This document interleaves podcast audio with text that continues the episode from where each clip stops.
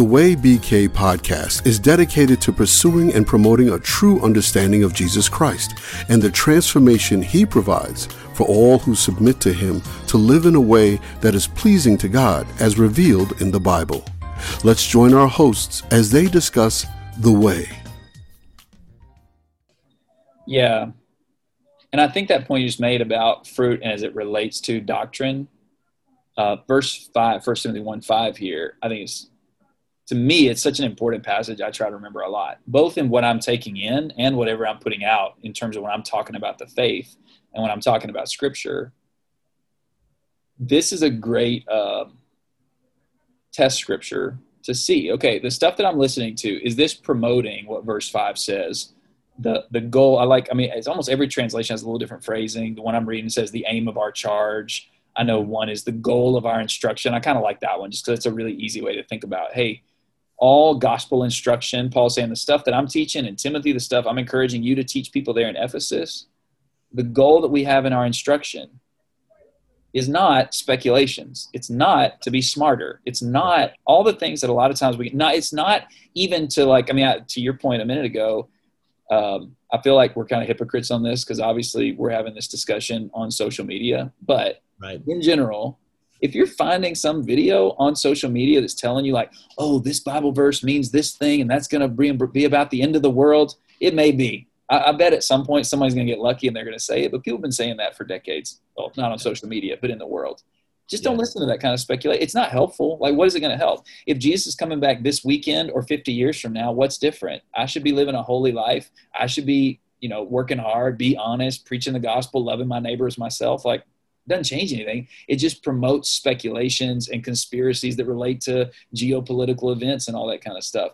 Yeah. Verse five is the key to me when I think about what is this teaching leading toward. And I just think it's such an important, important verse here in uh, in this first chapter in First Timothy.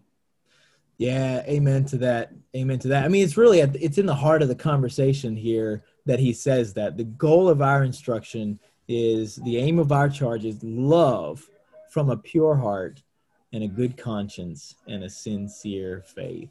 I mean, that kind of hits right at what what is the fruit that we're aiming for? What is like the goal of everything we're doing as Christians and everything we're teaching and all of the, the investment that we put in studying the Word of God and all the time that we dig in to read God's scriptures? You know, it's possible. It's possible, and I think it's possible because I've done this before. Um, it's possible to really dig into the Word of God and really be a diligent student of, of the Word of God but actually uh, in the end uh, of your studies and all the things you're learning to actually not find any fruit that comes out of it yeah. um, i think there's actually you know um, there's a word that's used uh, that's thrown around a lot uh, gnosticism that was talked about in, in, in older times and it comes back people talk about it today but the idea behind gnosticism as i understand it like at a, at a basic level was the idea of like seeking some sort of hidden knowledge that would then make you like have a closer more spiritual relationship with god. And i think that's something to guard against. Like we need our, our focus is not on receive uh, our goal in our studies is not to get some hidden knowledge that, that nobody else has. Our goal is to simply understand the will of god so that we can love god and so that we can love god's people with all of our heart. Um, and everything we do should lead us toward that end. I need to ask about everything that I'm learning and everything that I'm teaching and everything that I'm trying to live out from the Word of God. I need to ask is it leading me towards love? Is it leading me to love God more deeply? Is it leading me to love my brothers and sisters more sincerely? Is it leading me to love my neighbors as myself? Um, if it's not, then I need to take a careful look and, and, and ask myself, is this really from God or not? Um, am I really understanding the scriptures rightly, or am I missing the mark here? And, and unfortunately, there's way, way, way too much uh, study of the scripture today um, that totally misses the mark on that. Uh, and and and as we po- talked about, Lee actually doesn't produce love; it produces all sorts of other things that are contrary to God's will and what God desires uh, in His people and His household. Yeah, which I think is interesting in the context because verses three and four is like, "Hey, get the doctrine right." And verse five, the reason for that is, is hey, because we have a really important goal we're pursuing. Right. Um, so whenever we get the doctrine messed up, then love is going to evaporate. And whenever we see love evaporate either in our own hearts and lives or in people around us, I think what Paul's saying to Timothy is, hey, I left you there to preserve love. And the way that you're going to preserve love is by protecting the doctrine. Um, David actually mentioned uh, in Acts 20 how, um, in verse 30, that Paul, talking to the people at Ephesus, the elders there even, and he said in Acts chapter 20, verse 30, there are some from among you that will rise up and lead people astray. And he says in verse 30, speaking twisted things to yeah. draw disciples out of them. Well, the interesting is you're like, okay, Paul. And then he's like, hey, watch out, blah, blah, blah. But then you come down to the punchline for Paul in verse 35 of Acts 20, and he says, in all things, I have shown you that by working hard in this way, we must help the weak and remember the words of the Lord Jesus, how he himself said, you better make sure to get all the doctrine right. That's not what it says. Now, that is just what Paul was warning about, and that's what he's concerned about. But the, the words from Jesus he reminded them of is more blessed to give than to receive. Verse 35, if you wanted to kind of parallel this, Acts chapter 20, which Paul is speaking to the people that Timothy is ministering among, Acts 20 and verse 30 is equivalent to 1 Timothy 1, 3, and 4. Watch out. You guys, I know even some of y'all are going to start teaching false doctrines, twisted things, speculations, pointless stuff. Acts chapter 20, verse 35, where Paul says, Hey, here's why it matters. You need to help the weak and you need to give rather than receive that's parallel to chapter 1 and verse 5 so this connectivity and the integration of you got to get all the doctrines right and frankly doctrines that don't seem very loving over the next few weeks as we read first timothy i, I think first timothy has some of the most challenging hard and um, mm. Unlovely to our eyes and to our feelings passages in the new testament i mean there's others that are similar but it, it's really packed in with some hard stuff um, and yet what paul says in the beginning is it's not though it actually is the way of love and so you got to get the doctrine right in order to get the, the love right. And don't just get the doctrine right and forget, to your point, don't forget the point of it. Don't forget the goal. Don't forget the aim. Yeah. Yeah, that's really good. So when Paul talks here about the goal of our instruction is love, he adds, though, uh, these three phrases love out of a pure heart, uh, a good conscience, and a sin, sincere faith. Um, so, so um, Ben, when you look at those phrases, why do you think uh, Paul uses those phrases, or, or what is it about those phrases that teaches us uh, or, or helps us to understand what it is that God really wants from us uh, in loving Him and loving others? Yeah, there's probably a better illustration for this, but um, the way I think about it is that the the pure heart, good conscience, and sincere faith these are the channels that love can flow through. Yeah, good. And if your love is really going to flow, you've got to have these channels properly built and constructed and cleaned out and all that stuff. So I mean, I guess I'm thinking about like the a, a, water analogy. Like love should be like water for the Christian. It just comes out of us, no matter who we're with, what's going on. It's just it's just flowing out of us. That's the Spirit of God flowing through us. Is is His love, and um, or manifest in His love. But in order for that to happen, you've got to have these three channels or these three containers that can hold your love that it can flow out. And so the understanding the true doctrine purifies my heart. It shapes and guides and clears my conscience. Um, it, it gives me something to believe in and it makes my faith genuine and real. So I guess to me, that's the way to think about it is the doctrine fixes up these three channels or these three compartments through which love can really flow and manifest. I mean, I think all three of them are really interesting and worth talking about, but that's as a unit, I think that's what he's saying is like, you're never going to love if you don't have a pure heart, a good conscience, and a sincere faith. And in order to have a good, pure heart, good conscience, and sincere faith, you need to understand the truths of the gospel accurately. Yeah, I like that. In fact, you might think of uh, each of these, if it's lacking, is kind of like uh, a stopper or something that, yeah. that keeps God's love, God's true love from flowing through. Um, if my heart is impure, and I think about that um, when I think about purity here. Um, I think about uh, like what Jesus said: "Blessed are the pure in heart, for they shall see God." I think the idea behind that is not just uh, what we might typically think about in terms of like uh, moral purity or sexual purity. I mean, that would certainly be a part of it. Um, but it's it, if you think about a pure heart, um, the idea is something that's clean, that's not defiled. Um, and, and, I think sometimes this idea is used uh, to, to, to indicate that my focus is completely on pleasing God. That that I'm not. James has this phrase that he uses sometimes, talking about a double-minded man um, that is kind of torn between two worlds.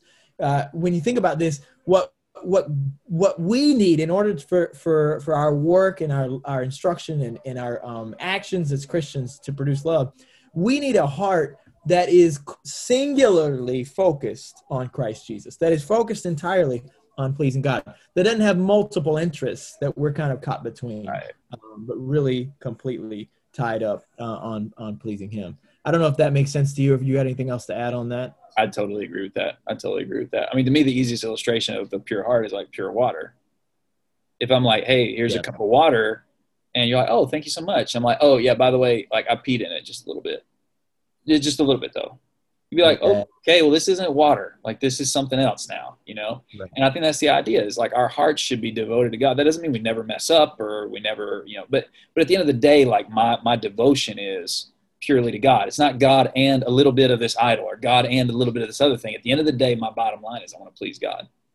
And I think that relates to the the conscience thing too, being that like your your mind is trained and um and and guided completely by God.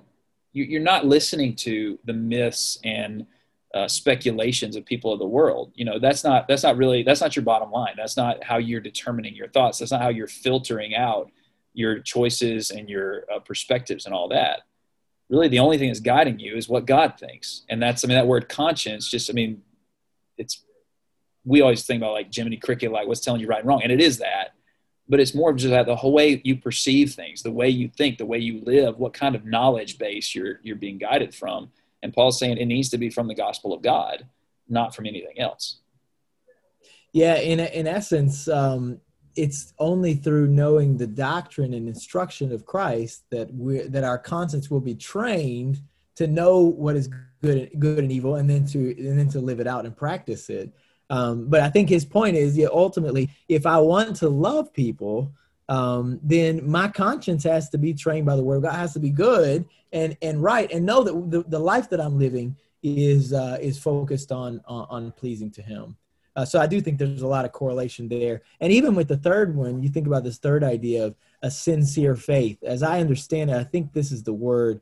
Um, yeah, uh, this is the word for uh, hypocrite it's an unhypocritical faith is what he's calling for here um, if you think about a hypocrite i mean when we think about a hypocrite we think of somebody who's fake somebody who, who appear i think the, the word originally came from uh, the, the greek theater where they would wear masks to uh, play different parts and if you think about that you know um, in order for me to love god in order for me to love others in order for everything that i do to let god's love like flow through me um, my faith has to be sincere where it's not just something I'm professing with my lips, but it's something I'm living out with my life. In fact, one of the one of the biggest, uh, one of the greatest harms done to the body of Christ and to the name of Christ is uh, is when when the world can see us preaching one thing, teaching one thing, but they look at our life and say, "Hey, he doesn't really believe this because look at how he's living, look at how he's acting."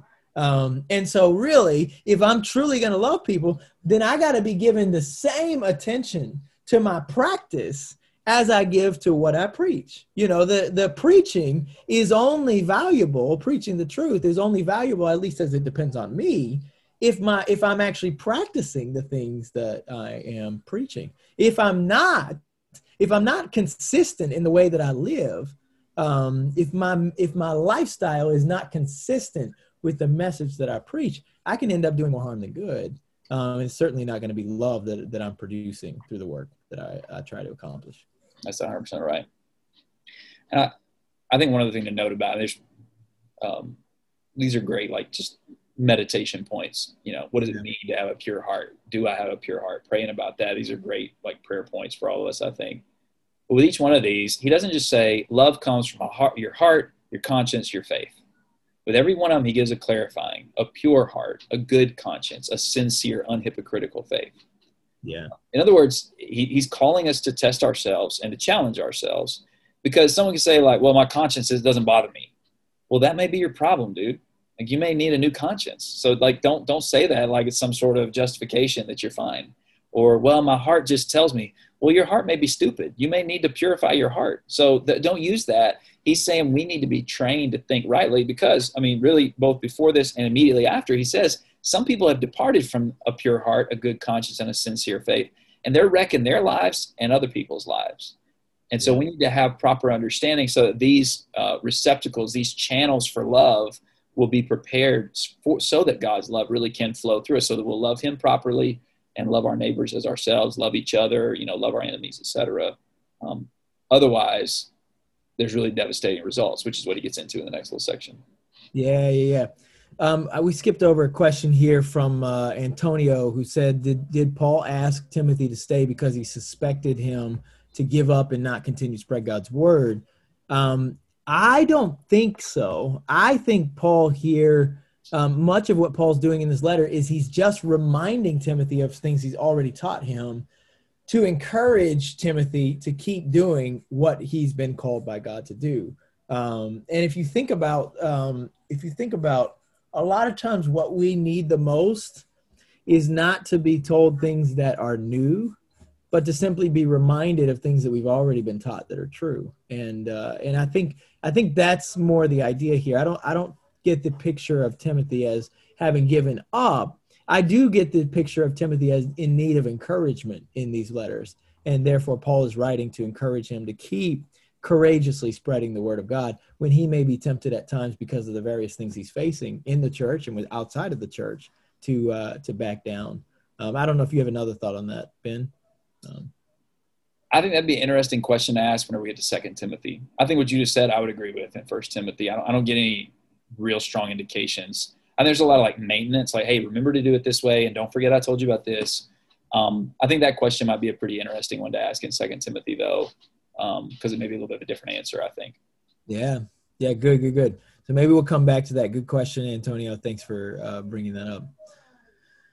Um, Brian also maybe, mentioned. Maybe just one other thing. Sorry, just on that. I, I think anytime Paul talks to, Tim, I, at least I've come to believe part of the reason that anytime we read verses like verse three, it's partly for Timothy, but I really do believe just because he talks so much about the church and so little about Timothy personally, that part of that is to legitimize Timothy. Like Paul is writing this to say, hey, you know, he's saying, hey, Timothy, but really he's expecting other people to listen in or to read this letter.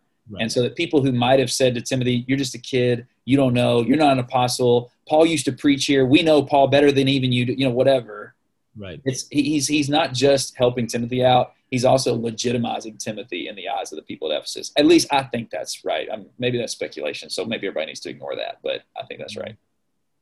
No, I think there'll be some evidence to to back that up here in the in the letter as well. Um, Brian just mentioned too on this thought about why is it so important to keep love as the goal. He said it's like Corinthians without love, we are like cymbals just crashing or clanging. If we don't have love, I think the people will, will start preaching at people.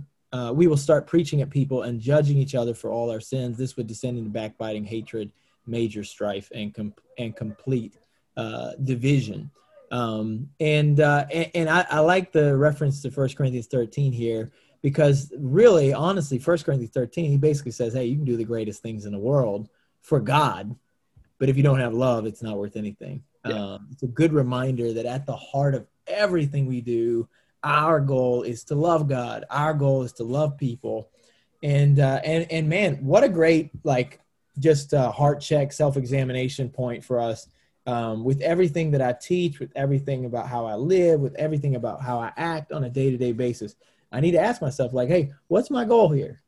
Is the is is the goal of what I'm doing? Is it love? or is it something else? Um, is, is is there some other other goal here uh, in mind? Paul's going to go on to talk in these verses. He he goes on to talk in these verses about um, other people that seem to have some other goals. Um, for example, verse seven. Um, some of these guys that are producing fruitless discussions, it seems to me that's in part because uh, their goal is not to love God and love people. Their goal is to be a teacher. That's right. And and so therefore their aim is to show people how much they know, how much they uh, can they, they want to talk confidently asserting things to kind of prove themselves. And i want to tell you if you're if you're trying to be a servant or a minister or a, or a, and by the way i mean who doesn't call themselves a minister or a teacher or a pastor today? I mean it's like it's like they're, they're on every every block. There's there's a hundred on every block. Everybody wants to be called a teacher. But but the problem is that a lot of times people are wanting to be teachers rather than wanting to love. I think if you would ask Paul, why are you a teacher? He wouldn't say, well, I've always wanted to be a teacher. He'd say, no, I'm a teacher because I want to help people love God just as God has taught me how to love him and how to love others for his sake. And so um, maybe just a good reminder for us too here. Uh, we need to check our motives and check our desires in our heart. What is it that I'm really after? Because sometimes we can get way off track simply because um, our desires and, and, and, our motivations are, are, are not what they ought to be. Um, my goal is not to be a teacher. My goal is to be a learner so that I can love and, and then to share the things that I've learned to help others to be able to produce that same fruit of love in their life. Yeah. Yeah. I do think this one can be challenging for people sometimes if someone is like, hey, I, I want to learn the word of God so I can teach people. So is it bad to want to be a teacher? And I think another way of framing this up is what Paul's talking about here is there were people that wanted to be important. Yeah. They wanted to be important. Right. And not be servants. And that, I mean, you know, we use that word minister. Later on, he's going to talk to Timothy about being a good servant of mm-hmm. Christ Jesus. And he's going to talk about how to be a, a good preacher, evangelist, teacher, whatever you want to call it. Well, it's good to be a servant. And if you happen to be able to serve by teaching and preaching, well, that's an amazing act of love. Amen. Um, just like I don't know, feeding someone is an amazing act of love, and clothing someone is an amazing act of love. They're all if they're if it's an act of love and service, it's good. But whenever it's an act of I want to be important, it's sinful. It's wrong because I'm trying to elevate myself. And so many times Jesus would attack that. Paul hits that. I mean, I love uh, Brian's reference to 1 Corinthians 13 that you were talking about too. Um, verse 5 is like a one verse summation of 1 Corinthians 13. Like, or maybe flip that other way. 1 Corinthians 13 is a whole chapter's worth of what 1 Timothy 1 and verse 5 is about. But also the context, when you read 1 Corinthians 12 and 14, it was yeah. about this. It was about people who wanted to be important. And they wanted to be important because they had different gifts and abilities, and they thought they should be the ones talking the most in church or all this stuff. It's kind of a, a parallel to verses 6 and 7 is it's easy to fall in that trap where you just want to be important and if you want to be important, it's not very fun or cool, or it doesn't make you important to just tell the truth about what God has said, just to be a messenger boy. You know, um, it's more cool to come up with speculations about different things or whatever. It's easier to become important when you have neat things to say that people have never heard before. Paul says these people who wanted to be important, they've swerved away from the truth, which, of course, since they don't love, they're going away from the truth. And if people listen to them, then they also will lose the love of God and then the whole thing's gone. And that's the mess here. Yeah, I think that's really good. It almost it almost seems like Paul and kind of anticipated that to that that response that you were you were mentioning to his statement in verse 7 because he kind of qualifies that in verse 8 by saying hey I, I don't i want you to get the wrong idea like the law here is good there's nothing wrong with the law in and of itself and i think paul would also add to that hey there's nothing wrong with wanting to be a teacher He's if your goal, to yeah if your goal in being a teacher is to love uh, you know um, there there's nothing wrong with that inherently. The problem is when it's used uh, unlawfully or you might say well, the, the problem with the law is when someone uses it unlawfully. And, and, and he goes on to point out that there's a lot there there's a lot of people who um, who end up you know straying from the law and they're lawless they're rebellious and that's what that's ultimately what the law was meant to uh, to reveal was to show us, hey, um, there there is there's all sorts of bad behavior out there um, that that people are going to be doing, and, and ultimately, if I'm going to be pleasing to the Lord, I need to ma- I need to make sure that I'm using the law in a way that it, that is righteous and good. Um, it just reminds me that that ultimately there are lots of different interpretations of scripture, but not all interpretations are right. And I need to be careful. Peter will warn at the end of his second letter and say, um, that there are people who are ignorant and unstable who twist the scriptures to their own destruction. I need to be careful about this. Number one, I need to be careful that I'm not ignorant. You see, one of the problems uh, with people wanting to be teachers of the law is that sometimes we want to be teachers of the law, but we haven't been learners long enough. That is, we want to teach, but we don't actually understand the things that we want to teach on, and we don't. We're confidently asserting things that we don't really know. Um, and, and and he says, "Hey, you need to be careful here." Um, you know, and I think about also people that uh, sometimes we're unstable uh, when I think about unstable, I think you know I got this chair with uh, four legs here, and uh, it's pretty stable right now, um, even though it's a six dollar chair from IKEA. But uh, but if you were to put like a basketball on one of those legs, it's not it, it's no longer stable. I think about with it when it comes to uh, the Word of God. Some people have one foot on the Word of God, but another foot on uh, what they saw on TV or on YouTube um, one foot on the word of God and one foot on what their grandmother taught them or what their pa- what the pa- pastor so and so said. And, and because we don't have two feet on the word of God, it's easy to, to be drawn away. It's easy to, it's easy to get it twisted um, and end up doing things that in the end cause harm both to ourselves and to others as well. So we need to be careful here. The issue again is not a desire to be a teacher, but it's it, it's it's first a desire to be a learner to make sure i understand the word of god and then what are my motives in teaching it is my motive to help others to be useful and fruitful and and, and to produce love in their hearts um, or is it some other motive um, those are my thoughts on uh, verses 8 through 11 i don't know if you have other thoughts or other things to add there ben to that text um, I, mean, backing it up, we already hit this one, but I, do think this passage is so helpful for a self check and for watching out for the kind of people that we're listening to. Um, verse four, we already said it. Is it speculations or is it promoting actual administration of the faith? Uh, verse six, the end of it, empty discussions, and we've all been there, where everybody's talking, and it's kind of like, why, why are we talking about this? Right. Like, why, why are we debating this point of whatever? Like and, and some things actually are not empty. They're meaningful. They have an impact. But we do need to ask ourselves like what is this just empty vain discussion?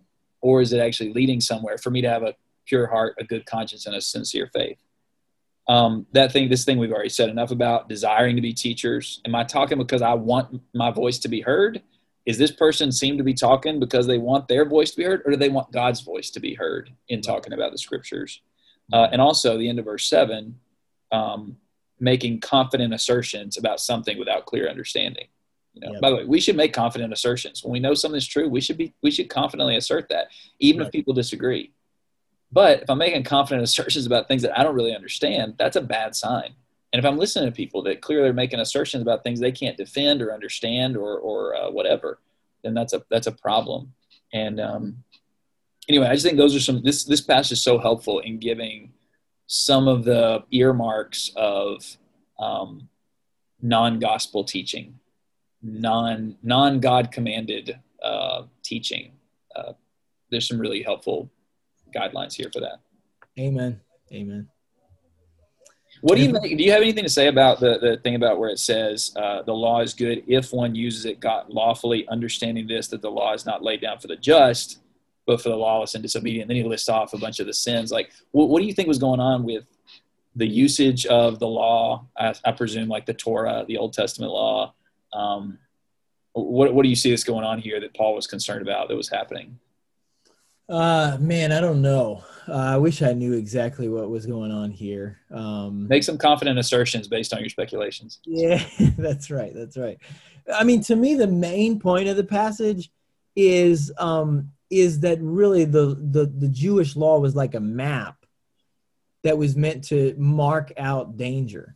Um, and and it was something that was meant to show, as Paul will say, like in Romans seven, uh, that the law showed revealed my sinfulness. If it hadn't been for the law, I wouldn't have fully understand uh, understood just how how sinful I was. And so, as far as it goes, um, and and as far as and and for telling people where they should not go in that sense the law was um, was was very useful but i think when you turn the law into an opportunity to just speculate on everything and by the way this happens um, still happens today uh, people who use all who, who use scripture to just speculate on all kinds of crazy stuff, who, who just try to figure out every all kinds of weird things about genealogies and stuff. Um, you know that that kind of thing still happens all the time today, um, and it may end up it may end up being a completely fruitless or useless exercise in that. I don't know if you have other thoughts on that, maybe in more detail. No, I, I love the way you said that, especially the map thing, because a map takes you somewhere. In verse 11, it is very clear. Paul says, hey, like, let's not forget where we're trying to get to. Right. I mean, earlier, if you're like, hey, where are we trying to get to? I guess there's like multiple answers you can see in this text. One is we're trying to get to the truth. That'd be verses three and four. Make sure you defend the true doctrine and not these strange or different doctrines.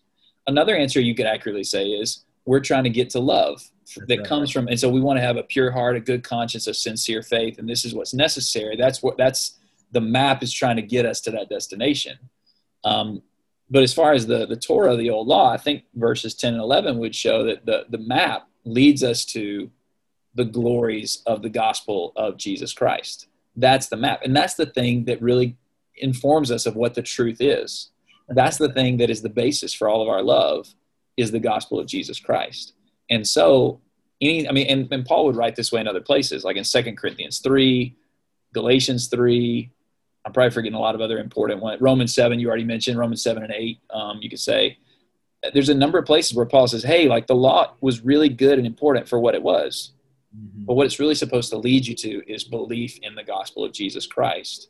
And that belief should drive everything about your life. So, I mean, verse 11 seems like this is what people were missing out on, which is horrifying because that's what the family is built on. Remember our thesis statement from chapter three.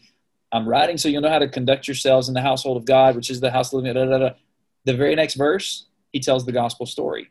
This is the basis of everything about the family of God. So we've got to get the truth right. We've got to get love right, both of which are rooted in the gospel of Jesus Christ. You might say it this way the gospel is where love and truth meet perfectly, yeah. perfectly live out. And so every anything that is apart from that, anything that's contrary to that sound teaching, um, it needs to be left behind that we may press on to understand and to live out the glorious gospel of the blessed God. Um, the one that Paul was entrusted with, the one that the apostles and prophets were entrusted to give us. That is what life is really about. It's about understanding the gospel so that we may live out this this uh, the beautiful life filled with truth and love um, in, in our day to day walk. Amen. Yeah, it's pretty good. That's all I got today. You got anything else you want to add, Ben? Before I, wrap? Again, I think that's it. I really think that's it. Um, yeah. I appreciate all you guys joining us. Thank you so much for all the comments. Um, I know we didn't get to mention all of them, but we really appreciate you guys engaging with us in the study. And uh, and feel free to continue to engage with one another, engage with us as well. As always, if there's anything we we teach that seems out of line with Scripture, really, we'd love for you to reach out to us and, and uh, admonish us. We're happy and uh, and I think humble enough, hopefully, to uh, accept rebuke when needed too. Uh, it's our goal to uh, to present only what is true and to stir up every brother and sister and every person listening to love uh, to good work. So so our aim here is to do do only what is pleasing to the Lord and and, and producing love and truth that accords with His gospel. So uh, so help us toward that end in whatever way you can. Continue to pray uh, that God will guide us and lead us um, into love and truth um, that we may be pleasing to Him. The aim of the Way BK is to share the gospel of Jesus Christ across Brooklyn and beyond. For more information or to contact us, please visit www.thewaybk.com.